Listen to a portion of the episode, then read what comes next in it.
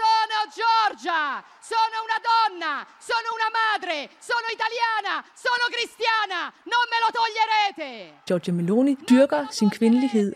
I sin egen fremtoning, der har hun nogle ret maskuliniserede værktøjer. Når hun taler, er hun øh, harmdirrende, hun er vred, hun er højt råbende. Men hvor mange andre italienske politikere næppe ville slippe afsted med det, fordi at netop den her type taler i Italien er stærkt forbundet med Mussolini og fascismen og den her form for sådan oppustede taler, så kan hun godt gøre det. Hun har faktisk fået kritik for den her aggressive fremtoning. Og når hun har fået den kritik, så siger hun, hvad er det for et sexistisk anklage? Den anklage frembringer I kun, fordi jeg er kvinde, og fordi I har en eller anden øh, forskruet øh, forestilling om, at kvinder skal passe ned i et eller andet feminiseret ideal.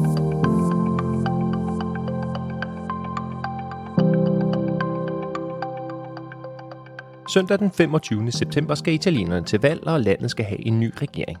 Igen. Igen. Igen, igen. Nærmere bestemt bliver det regering nummer 70 siden 2. verdenskrig. Valget tegner sig dels lovende for højrefløjens nye dronning Giorgia Meloni, der er leder af partiet Italiens Brødre, og meget tyder på, at hun vil kunne få magten i en koalition med de to andre højrefløjskandidater, Matteo Salvini og den evigt tilbagevendende Silvio Berlusconi. Der er en del, der adskiller Meloni, Salvini og Berlusconi. Men noget, de i hvert fald har til fælles er, at de alle tre er det, man med et begreb fra den politiske teori kunne kalde karismatiske ledere. Netop den karismatiske leder er omdrejningspunktet for phd studerende Alberte Bovee-Ruds forskning. Med udgangspunkt i Italien undersøger hun, hvad det er, der karakteriserer den moderne karismatiske politiker, og hvordan deres måde at kommunikere på mere og mere handler om underholdning frem for konkret politik. Ifølge Alberte Boverud er netop Italien et interessant sted at studere karismatiske ledere, for siden Berlusconi brød igennem som politiker for 30 år siden, ja, så har Italien været lidt af et politisk forstørrelsesglas, når det kom til populistiske tendenser. Med andre ord, hvad der sker nu i Italien, kommer måske til at ske i andre vestlige lande om få år. Det taler vi nærmere om i denne udgave af Verden til Forskel, en podcast fra DIS, Dansk Institut for Internationale Studier. Mit navn er Jon Clausen. Velkommen til.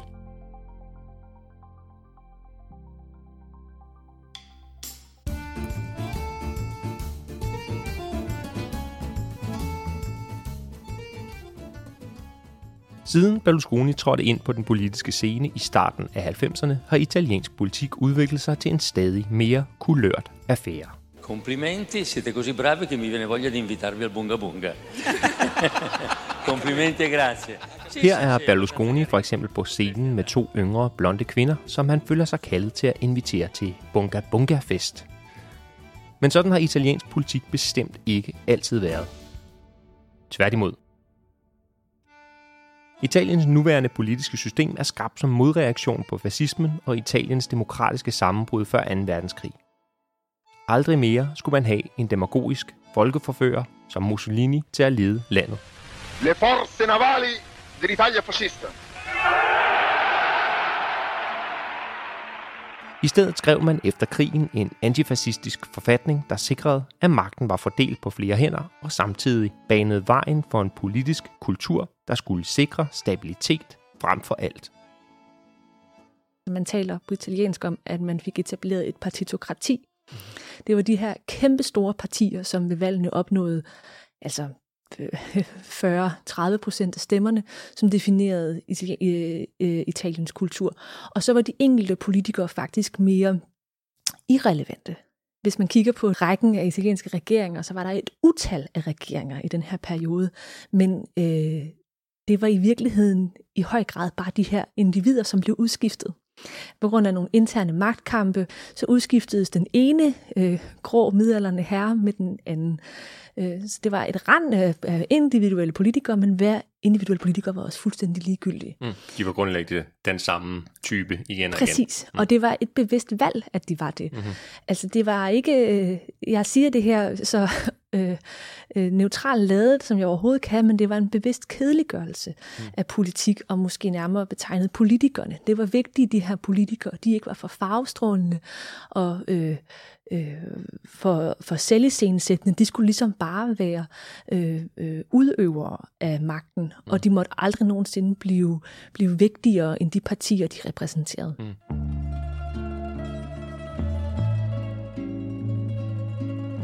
I små 50 år frem til 1994 befinder Italien sig i en tilstand af, hvad man har kaldt blokeret demokrati. Teknisk set fungerer det i den forstand, at der bliver afholdt valg, men det er samtidig fuldstændig låst fast mellem de store partier. Det, der så lige pludselig sker i starten af 90'erne, det er, at der åbenbarer sig en kæmpe korruptionsskandale, som man altså mildest ikke kan, kan underdrive omfanget af. Det var helt vanvittigt, hvor voldsomt det var, og hvor mange politikere, der var involveret. Og med et trylleslag, altså efterhånden som den her korruptionslavine begyndte at rulle, og det blev tydeligt gjort, hvor omfattende det var, så øh, kollapsede de her partier fuldstændig. Fordi selvom de her enkelte politikere, de absolut ikke skulle være relevante, så overskyggede de jo lige pludselig for partiernes øh, visioner, at de havde haft den her problematiske adfærd. Mm-hmm. Så de opløstes mere eller mindre øh, bevidst, og de partier, de politikere, der forsøgte at fastholde magten i de her politiske partier, de opnåede ikke længere samme støtte i befolkningen, fordi befolkningen nu betragtede den her, den her politiske elite på en anden måde. Altså, de havde simpelthen ikke vist sig øh, dygtige nok til at forvalte den tillid, som den italienske befolkning havde givet dem mm-hmm. i årvis. Mm-hmm. Og derfor så blev der sået et populistisk frø. Lige pludselig så begyndte øh, øh, tanken om, at den politiske elite i virkeligheden var altså korrumperet, ineffektiv udygtig, ud af stand til at varetage befolkningsinteresser og forplante sig i det mm. italienske politiske system.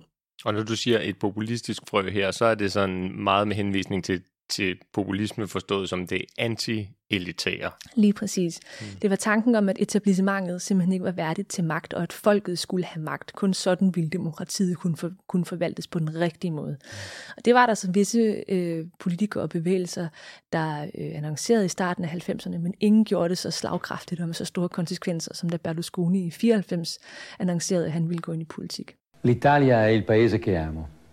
Qui ho le mie radici le mie speranze e i miei orizzonti. Med Berlusconis indtræden på den politiske scene bliver italienerne introduceret til en figur, som det italienske politiske system ellers på rigtig mange måder var designet til at holde udenfor. Den såkaldte karismatiske leder. Selve ordet karismatisk har jo alle mulige, kan jeg forestille mig, medbetydninger og sætter alle mulige forestillinger i gang. Så lad mig lige slå fast, at det ikke er mit begreb. Mm.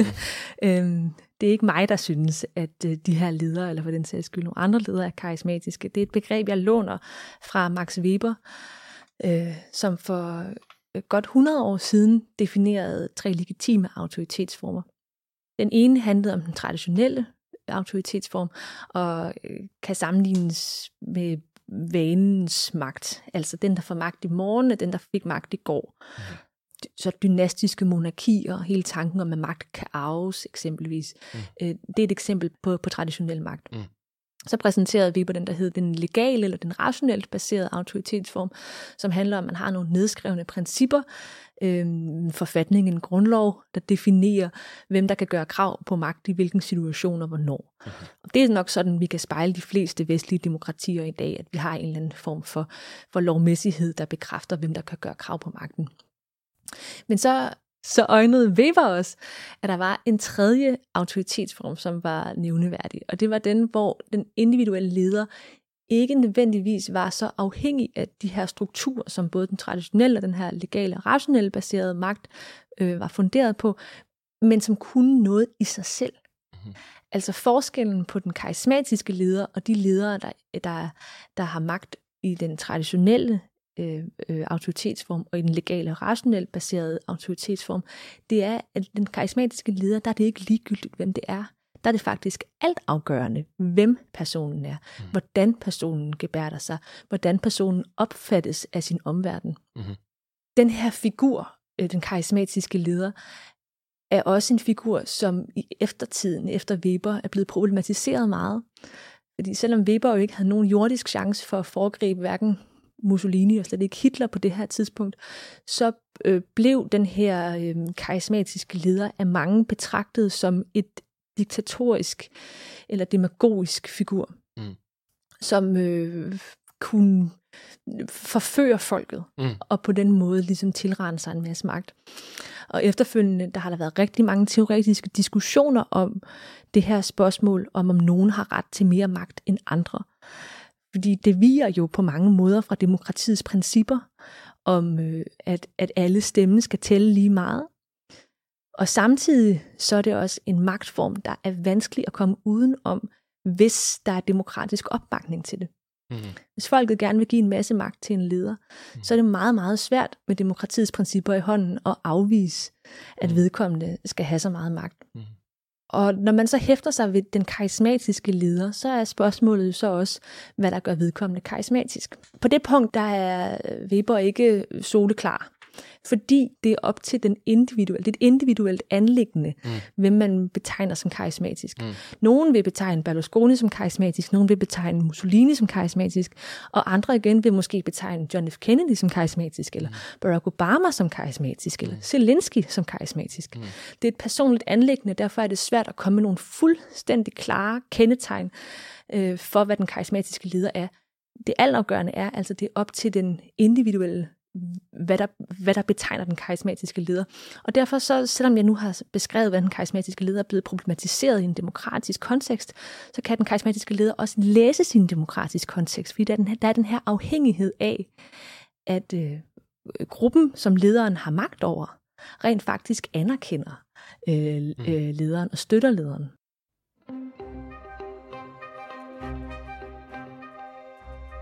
I en årrække svinger det italienske politiske pendul frem og tilbage mellem to yderpoler. I den ene ende har vi en række forskellige, ofte kedelige og grå seriøse teknokrater, der kommer og går. Og i den anden ende står den underholdende, farverige og karismatiske Berlusconi. I flere omgange bliver Berlusconi afløst af sit modstykke i form af en traditionel politiker eller en decideret teknokrat, der mest af alt er en slags forvalter det seneste eksempel på en sådan er den nu afgående premierminister Mario Draghi, en embedsmand med en fortid som blandt andet præsident for den europæiske centralbank. Til dette valg peger pendulet igen i den højre populistiske retning. Berlusconi er stadig med, men ikke længere med fordomsstyrke. I lang tid troede man, at den tidligere indrigsminister Matteo Salvini fra det højre nationale parti Lega ville løbe med sejren, men nu ser det ud som om, at Giorgia Meloni, der er den nye stjerne på højrefløjen, og i øvrigt tidligere minister i en af Berlusconis regeringer, bliver valgets vinder. Fælles for de tre højrefløjskandidater er ifølge Alberto Bovirud, at de alle appellerer til magten netop som karismatiske ledere. En konsekvens af det er, at de tre på hver deres måde har sat deres egen person i absolut centrum af deres politiske projekt. De er hver især lige med deres parti. Hvis man ser de her tre politikere, så er det tydeligt, at de er nødvendige for deres øh, partis projekt, og ikke den anden vej rundt. Mm-hmm. Det står altså i skærende kontrast til det her partitokrati, hvor partierne var i fokus, og hvor de enkelte politikere så var udskiftelige. Mm. Her handler det om politikerne. Det kan man se på rigtig mange måder. Man kan eksempelvis se det både på det, som partierne formelt hedder, på de symboler, de bruger. Mm. Øh, Berlusconi er sit parti Forza Italia. Nu er Berlusconi 85 ved næste valg. Hvis det kommer i tide, vil han være 90. På et eller andet tidspunkt, så må selv den mand jo pensioneres eller ligge sig i kisten. Og så er spørgsmålet, hvor hans parti Forza Italia er, for det har aldrig nogensinde stået på egne ben. Mm. Der er ikke nogen, noget naturligt hierarki under ham. Der er en kronprins, der har været der næsten lige så lang tid som ham selv. Mm. Og der er ikke, der er ikke en uddeling af magt, der er bare ham. Mm. Øh, Lega er jo ikke født med Salvini som leder. Men med Salvini som leder, så har de indoptaget hans navn formelt i deres, i, altså i deres navn. Mm. Så Lega i dag hedder formelt og på stemmesedlen Lega Salvini per premier, altså Salvini som premierminister. Mm. Og endelig så har vi Giorgia Meloni og, og hendes parti, Fratelli d'Italia, som ellers hidtil ikke har været samme øh, personliggjorte parti, men som op til det her valg også har taget hendes navn ind i deres symbol og i deres øh, partinavn. Mm. Og det betyder jo, det har jo den fordel, at man kan stemme på Berlusconi og Salvini og Meloni, mm. også selvom de ikke lige stiller op i ens egen kreds, fordi man faktisk har mulighed for at sætte kryds for deres navn. Mm. Så hele det politiske projekt, det udtrykkes gennem de her enkelte individer. Ja. Og så, hvis man ser på deres karisma, og hvis vi nu bare tager udgangspunkt i, til en start i Berlusconi og Salvini, så selvom de begge to ligesom kunne karakteriseres som karismatiske ledere, så virker det jo samtidig som om, at de er på hver deres pol. Øh, du skriver, at Berlusconi er karismatisk, fordi han er ekstraordinær, mens Salvini er karismatisk, fordi han er ekstraordinært almindelig. Altså, de to mænd er meget forskellige i deres fremtoning. Jeg vil ikke prøve at sige lidt om, øh, om, om hvordan de ligesom står i kontrast til hinanden? Jo, her kan man virkelig se, øh, hvor forskelligt at, at karisma det kan udlægges. Nu nævnte jeg før, at Berlusconi han ligesom red på en eller anden bølge af, at magten i virkeligheden ikke havde, eller at eliten i virkeligheden ikke havde fortjent at få magt. Øh, men Berlusconi har aldrig nogensinde øh, lagt skjul på, at han er en del af øh, hvis ikke en politisk elite, det er han så kommet efterfølgende, så i hvert fald en økonomisk elite. Da Berlusconi stillede op til valget i 1994, der var han den rigeste mand i Italien. Han levede et liv, som de færdige overhovedet kan forestille sig. Ekstremt luksuriøst, øh, havde ekstremt mange penge, havde købt Milan ejede simpelthen fodboldklubben Milan, mm. var, øh, var i stand til at sende øh, fjernsyn ud til millioner italienere, fordi det var ham, der kommercialiserede tv i Italien. Han havde så kæmpe stor indflydelse, og han var så højt på en piedestal, at det i virkeligheden virker ret ufatteligt, at det lykkedes ham at overbevise så mange italienere om, at han ligesom var et frisk pust, og han stod uden for en politisk elite. Mm. Men det kunne han ikke desto mindre. Men han etablerer altså øh, en øh, fuldstændig vertikal relation til sine følgere. Han har også sammenlignet sig selv med Jesus i flere omgange, og forud for det her valg, hvor han stiller op det til det italienske senat, øh, der understreger han igen og igen, at det gør han jo ikke, fordi han selv har lyst til det. Det gør han, fordi italienerne har bedt ham om det. Utallige italienere har bønfaldt ham, om han ikke nok vil gøre det. Og det er faktisk et argument, han har, han har frembragt flere gange i sin politiske karriere. Så han står altså som den her mere klassiske karismatiske leder over sin vælgerskab. Mm. Der forholder det sig helt anderledes med Salvini. Mm. Øh, han insisterer på, at han er som alle andre, eller rettere kan man måske næsten gå så langt som til at sige, at han er et indkog af alle andre. Han er øh, så ekstremt almindelig i alt, han gør og i alt, han siger, at alle formentlig, det er i hvert fald hans intention, kan identificere sig med ham i en eller anden omfang. Mm. Han spiser, som italienerne gør, han ser ud, som italienerne gør, han har et familieliv, som alle andre. Han er så vulgær almindelig i alt, han gør, at det faktisk næsten altså, er helt øh, uforståeligt og bliver så enestående, at man kan kalde det ekstraordinært. Mm-hmm. Øhm, og på den måde så etablerer han også en horisontal relation til sine følgere. Han siger, hvor Berlusconi siger, I skal stemme for mig, for jeg er noget helt særligt, og jeg har så mange kompetencer, som I har brug for. Mm. Så siger Salvini, jeg er som jer. Jeg er fuldstændig som jer. Og fordi jeg er fuldstændig som jer, der er ingen forskel på jer og på mig, øh, øh, så kan jeg sagtens øh, varetage jeres interesser og, mm. og, og, og forvalte magten til jeres bedste. Mm. Og her kan det jo virkelig virke spøjst, at det jo i et, et, et langt stykke vejen vel er de samme vælgere, de her to figurer har talt til. Altså, hvordan er det nærmest muligt, må jeg vil sige? Ja, det er også egentlig lidt paradoxalt, men de har ikke talt til helt samme vælgergruppe samtidig. Det, de har til fælles, det er, at de begge to repræsenterer et friskt pust. Så i virkeligheden, når Salvini øh, med succes har talt til sine vælgere, på det tidspunkt, han har gjort det, øh, i omtrent de sidste 10 år, så er det også fordi Berlusconis henvendelsestrategi ikke længere havde samme appel, som den havde tidligere. Altså på et tidspunkt så virkede det simpelthen utroværdigt, at Berlusconi øh, distancerede sig fra en politisk elite for det første, når han nu selv så helt åbenlyst var en del af det. Mm-hmm. Øh, og for det andet så tyder noget altså også på den her, det her ønske om normalitet, som Salvini repræsenterede var tilstræbt. Måske også efter, øh, at overskrifterne kom frem om øh, Berlusconis øh, ekstravagante bunga-bunga-fester og øh, det her luksusliv, at han, at han levede sammen med altså hele den globale elite. Mm. Der virkede Salvini måske også i, i forhold til Berlusconi som en meget, meget frisk pust. Mm. Mm. Og, så, øh, og så har vi Meloni som den her øh, tredje øh, nye øh, på højrefløjen øh, stjerne. Hvordan passer hun ind her?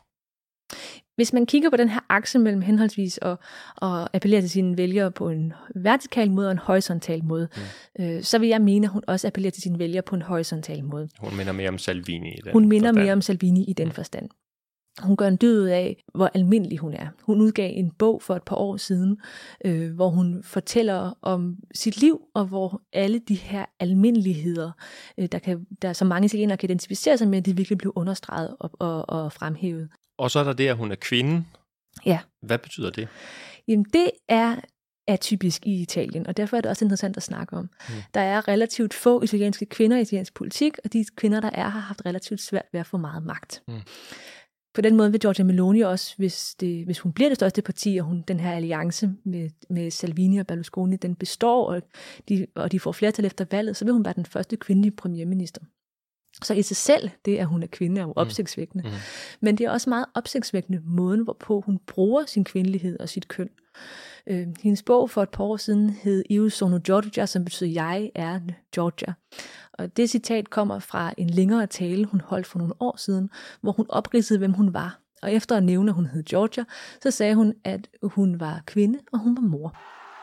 Io sono Georgia, sono una donna, sono una madre, sono italiana, sono Og lige præcis de to aspekter er virkelig centrale for at forstå, hvad Melonis politiske projekt er, hvordan hun adskiller sig personligt i sin henvendelsesstrategi fra for eksempel Berlusconi og Salvini. Mm-hmm.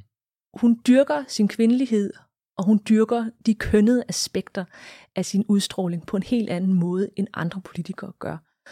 I sin egen fremtoning, der har hun nogle ret maskuliniserede værktøjer. Mm-hmm. Når hun taler, er hun øh, harmdirrende, hun er vred, hun er højt råbende. Sono cristiana, non me lo toglierete! Non me lo toglierete! hårdt slående. Men hvor mange andre italienske politikere næppe ville slippe afsted med det, øh, fordi at netop den her type taler i Italien er stærkt forbundet med Mussolini og fascismen og den her form for sådan oppustede taler, mm. så kan hun godt gøre det. Hun har faktisk fået kritik for den her aggressive fremtoning. Og når hun har fået den kritik, så siger hun, hvad er det for et sexistisk anklage? Den anklage frembringer I kun, fordi jeg er kvinde, og fordi I har en eller anden øh, forskruet forestilling om, at kvinder skal passe ned i et eller andet feminiseret ideal. Mm-hmm. Og samtidig så bruger hun jo de her feminine øh, eksempler fra sit eget liv, altså at hun er mor, og at hun er kvinde, og det understreger hun gang på gang på gang. Mm-hmm. Politisk set, øh, så står hun for noget politik, der kan betegnes som meget konservativ. Mm-hmm. Øhm, hun vil gerne have, altså hun problematiserer abortretten øh, i Italien, og selvom hun har lovet, at hun ikke vil gøre noget ved selve abortlovgivningen, er det, er det ret øh, sandsynligt, at hun vil forsøge at vanskeliggøre det at få abort. Øh, hun problematiserer det nedadgående fødselstal, på den måde kan man jo også sige, at hun har en eller anden øh, interesse eller øh, øh, mål om at, om at blande sig i, hvordan kvinder lever deres liv. Altså, at de til synligheden skal få flere børn, end de får lige nu. Men hun kan gøre det med en større troværdighed til synligheden over, hvor mange af sine vælgere, netop fordi hun selv er kvinde. Mm. Så selvom hun egentlig har noget politik, der på mange måder er ret øh, svært forenlig med en feministisk kvindekamp, så kan hun bruge sin kvindelighed, mm-hmm. øh, samtidig med, at hun presser den for, altså foran sig. Ja. Så, så hun kan i virkeligheden, så at sige, i kursøjen slippe afsted med at sige nogle ting, som for Berlusconi øh, og Salvini, eller i hvert fald sige det på en måde, som for dem ville komme til at lugte for meget af noget øh, historisk meget betændt, men som ikke er et problem, eller ikke et lige så stort problem, når det er en kvinde, der gør det. Ja, og som vil kunne afvises og tilbagevises af feministerne i Italien. Øhm, for nogle år siden der stillede Meloni op til borgmestervalget i Rom, og det gjorde hun, da hun var gravid med sit barn, så hun gjorde det med en stor øh, gravid mave.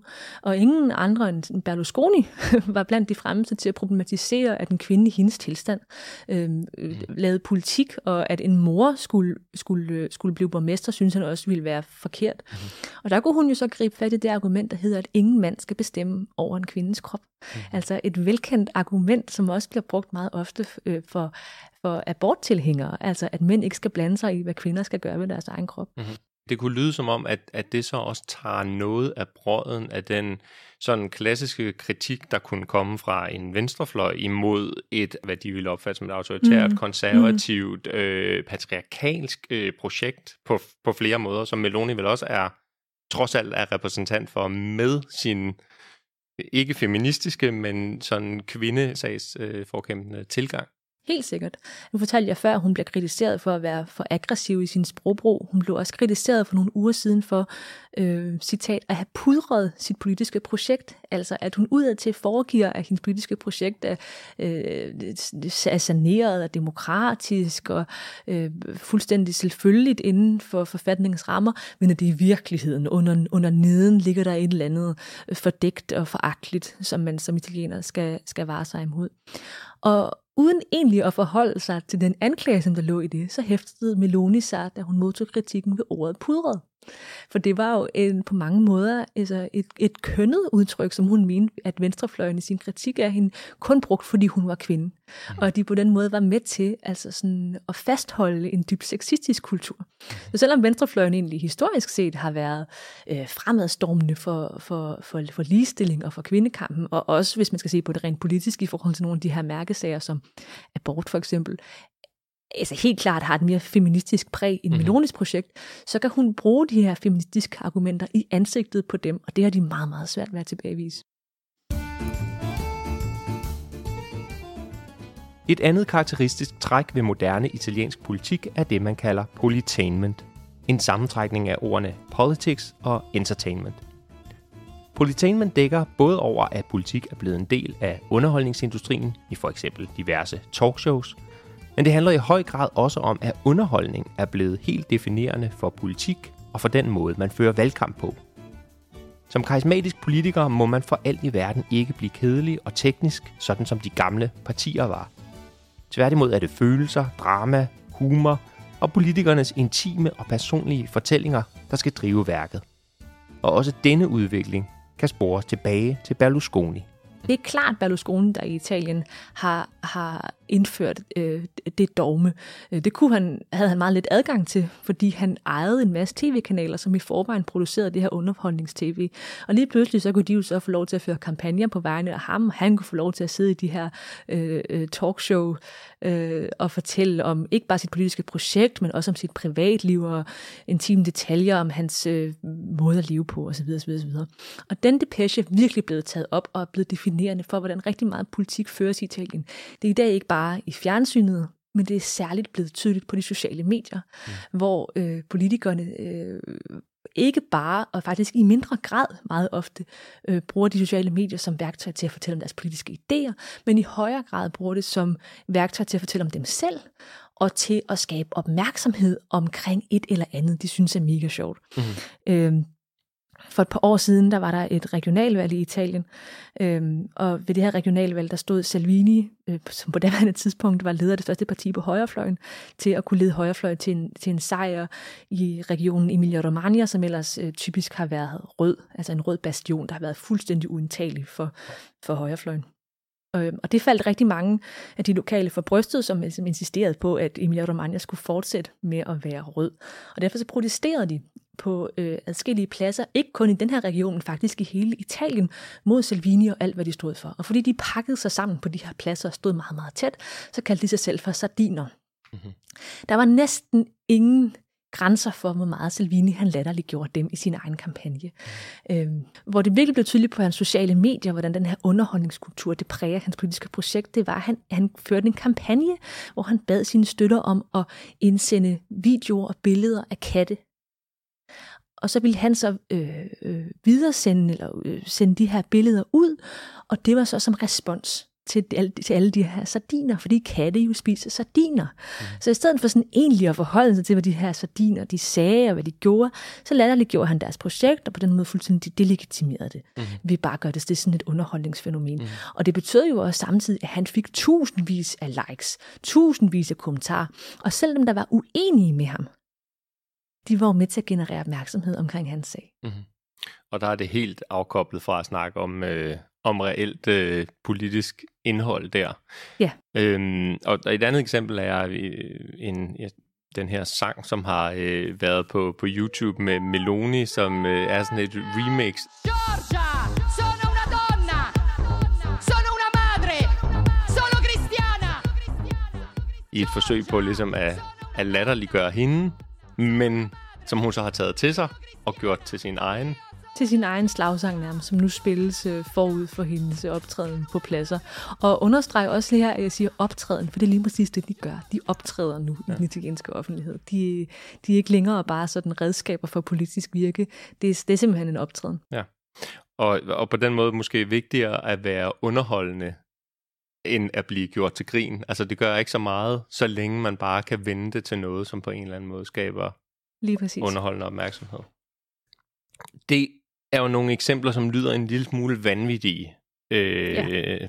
Noget af det her. Ja. Øhm, og, og, og også, man kunne måske sige, lidt problematisk for den måde, vi, vi typisk forstår øh, et, et sundt demokrati-bog. Mm. Øhm, men man kan måske diskutere, om den her personliggørelse osv.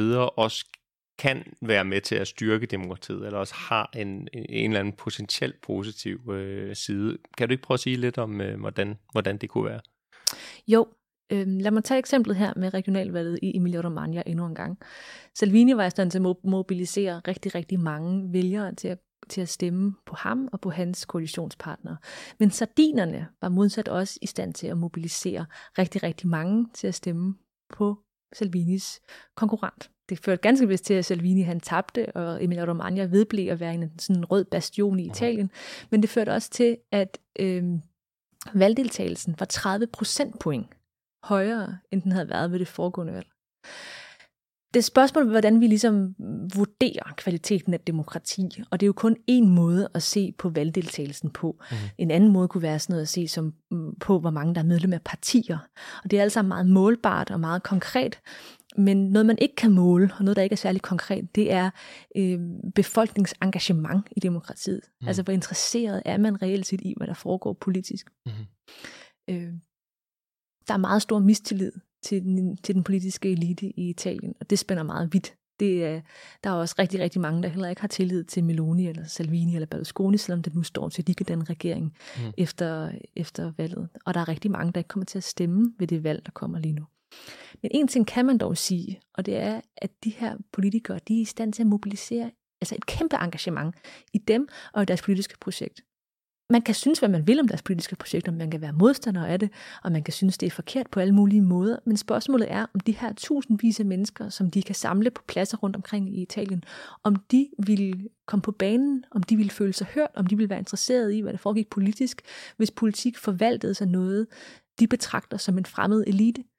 Så det man kan sige, det er, at der er i hvert fald et eller andet potentiale i det her med, at enkelt individer, de kan sætte ansigt på et politisk projekt og få en eller anden form for rockstjernestatus blandt deres støtter, som gør, at folk faktisk interesserer sig for, hvad der foregår. Så borgerrettighedsbevægelsen i USA ville formentlig ikke øh, have fået samme ansigt, hvis ikke det havde været for Martin Luther King. Mm. Vi kan også spørge os selv, hvordan vi ville forholde os til krigen i Ukraine, hvis ikke Zelensky var så formidabel til mm. at læmeliggøre den, nu, den ukrainske befolkning. Så på den måde ligger der et potentiale i det. Der ligger helt sikkert også en risiko mm. i det her ved at ophøje en, øh, enkelte individer.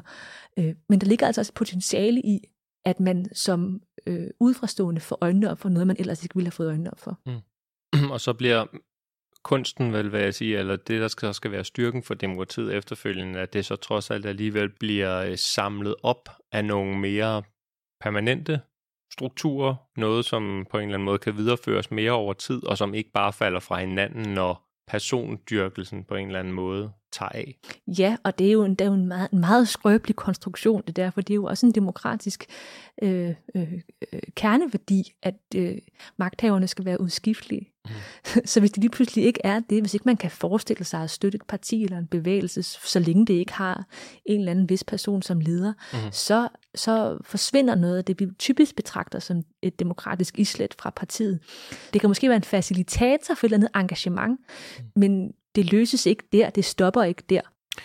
Og, øh, og, og der er måske nogle af de bevægelser, som man også har set øh, andre steder rundt omkring i, i, øh, i Europa og, og selvfølgelig også i USA. Du nævner, at, øh, at, at Italien nogle gange kan være sådan, bruges lidt som en slags bokkugle eller en krystalkugle for, mm. hvad, hvor, hvor vi sådan lidt er på vej hen.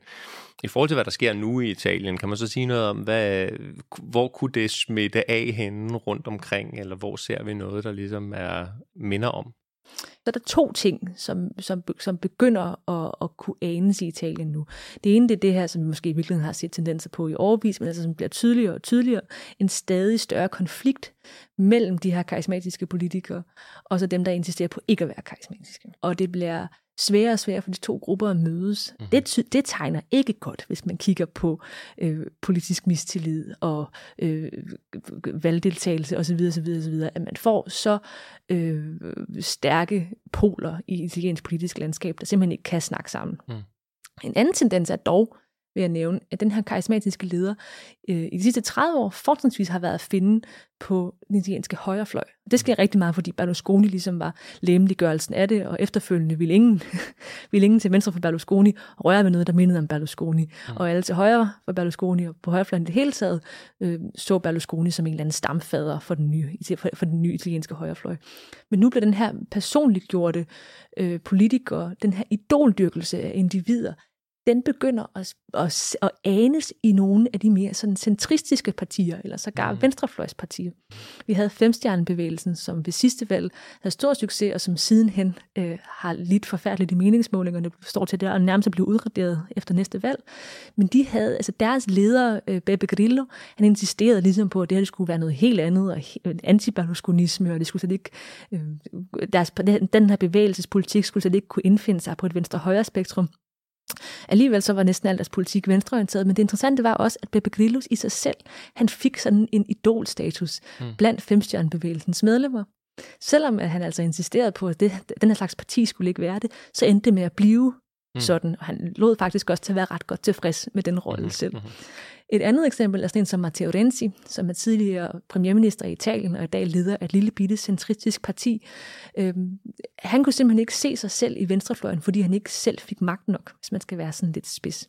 Så han oprettede sådan et udbryderparti, og i dag der handler det her udbryderparti om ham selv. Mm-hmm. Så den her tendens til at personliggøre politik er altså rykket lidt længere væk fra højrefløjen i Italien. Mm-hmm. Og spørgsmålet er, om det også er noget, som man vil kunne se øh, udad til i verden også. Det bliver spændende at se.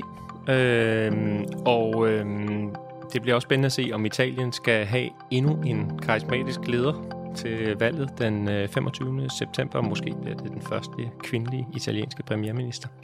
Men øh, Alberte, tak for at du kiggede forbi podcasten. Du kan læse mere om Alberte Boviruds forskning i den seneste udgave af tidsskriftet Slagmark, hvor hun har bidraget med en artikel om Berlusconi og Salvini. På vores hjemmeside dis.dk kan du også finde en række af Albertes artikler. Det var alt for denne udgave af Verden til Forskel. Ris, ros eller forslag til podcasts modtages med taknemmelighed. Skriv til os på Twitter, Facebook eller LinkedIn. Vi lyttes ved.